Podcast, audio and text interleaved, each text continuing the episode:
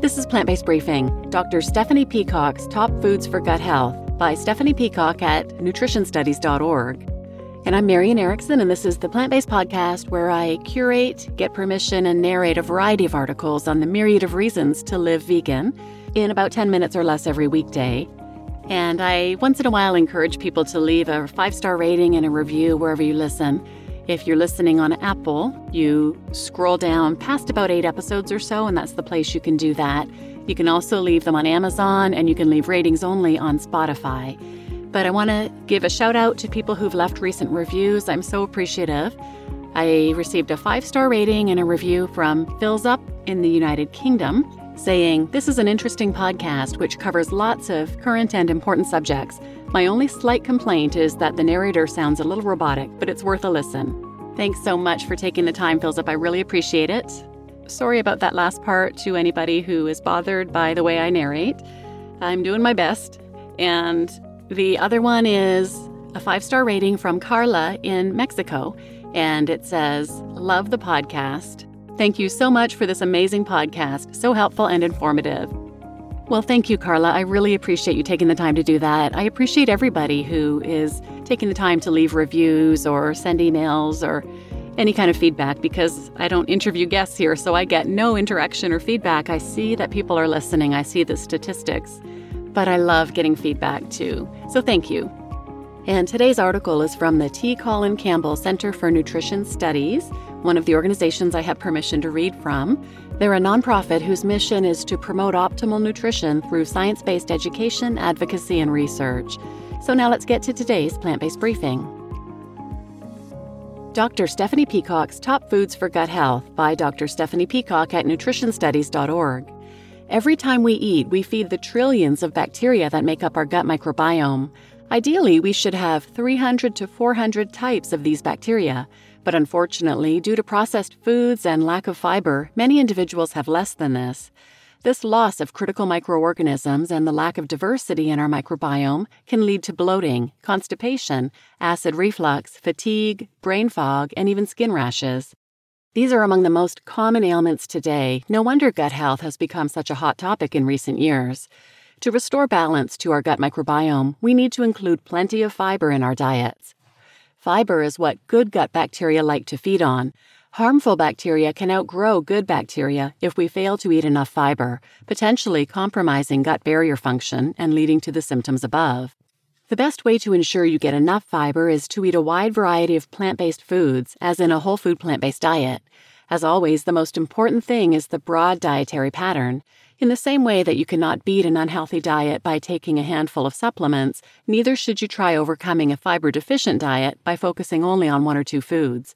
All plants benefit us, and never more so than when we consume a large variety of them. That said, there are a few particular foods I want to highlight for their gut health benefits. Number one, chia and flax seeds. These seeds are a rich source of prebiotic fiber, a type of fiber our bodies cannot physically digest, and which serve as a food source for our good gut bacteria. They are so easy to add to your everyday diet. They have a gelatinous consistency, and we recommend grinding them for improved digestion. But there are several easy options for adding them to your diet. Try them with oatmeal, smoothies, or on top of salads.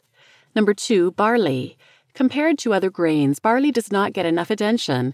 It is rich in beta glucan, which promotes the growth of healthy gut bacteria. Like other grains, barley is also a good source of B vitamins, which are very important for cellular function, helping the enzymes in our bodies perform different functions, such as converting nutrients into energy. To get even more out of your grains, soak them for 8 to 10 hours before cooking. This improves nutrient bioavailability. Number 3, broccoli. My favorite vegetable for so many reasons. Sulforaphane, a chemical that increases healthy gut bacteria, is found in all cruciferous vegetables, but it is especially high in broccoli and broccoli sprouts. Sulforaphane can also aid in repairing a compromised gut barrier by stimulating the formation of the junction between the cells that line the gut. These junctions are supposed to be tightly sealed to prevent anything from crossing into our bodies, but if your gut is experiencing inflammation, that junction can be more open, allowing for the absorption of unwanted things. Research has shown that cooking broccoli destroys the sulforaphane. However, you don't need to eat only raw broccoli to get the health benefits. Adding only a teaspoon of mustard powder after cooking broccoli can restore the levels of the beneficial compound. Number 4. Sweet potatoes. These are fantastic sources of resistant starch.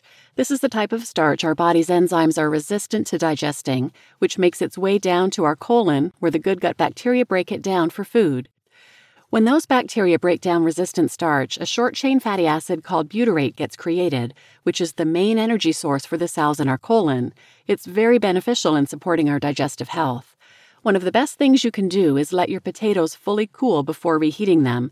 This is called starch retrogradation, and it allows for those beneficial compounds broken down during the cooking process to rebuild. Number five, wild blueberries.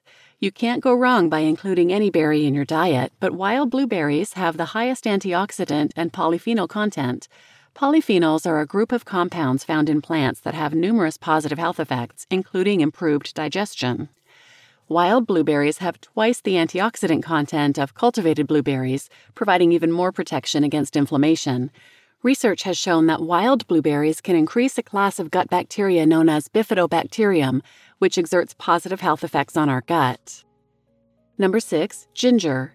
This versatile root is one of my favorite items to add for that extra anti inflammatory and gut health boost. Ginger promotes gastric motility, which is critical for preventing bacterial overgrowth and excreting toxins. Ginger is super easy to add to your diet. Adding ginger powder to your cooking, smoothies, and dressings will provide similar benefits to the fresh root. You just listened to Dr. Stephanie Peacock's Top Foods for Gut Health by Dr. Stephanie Peacock at nutritionstudies.org. And I'm your host, Marian Erickson. And for more episodes on gut health, I'll link these in the show notes, but check out episode 90, 114, 127, and 128, 360, and 498 and 499. And if you want more information on chilling and reheating potatoes, check out a Nutrition Facts episode number 224 Glycemic Index of Potatoes Why You Should Chill and Reheat Them. So please share this episode with anyone who might benefit, and thanks for listening.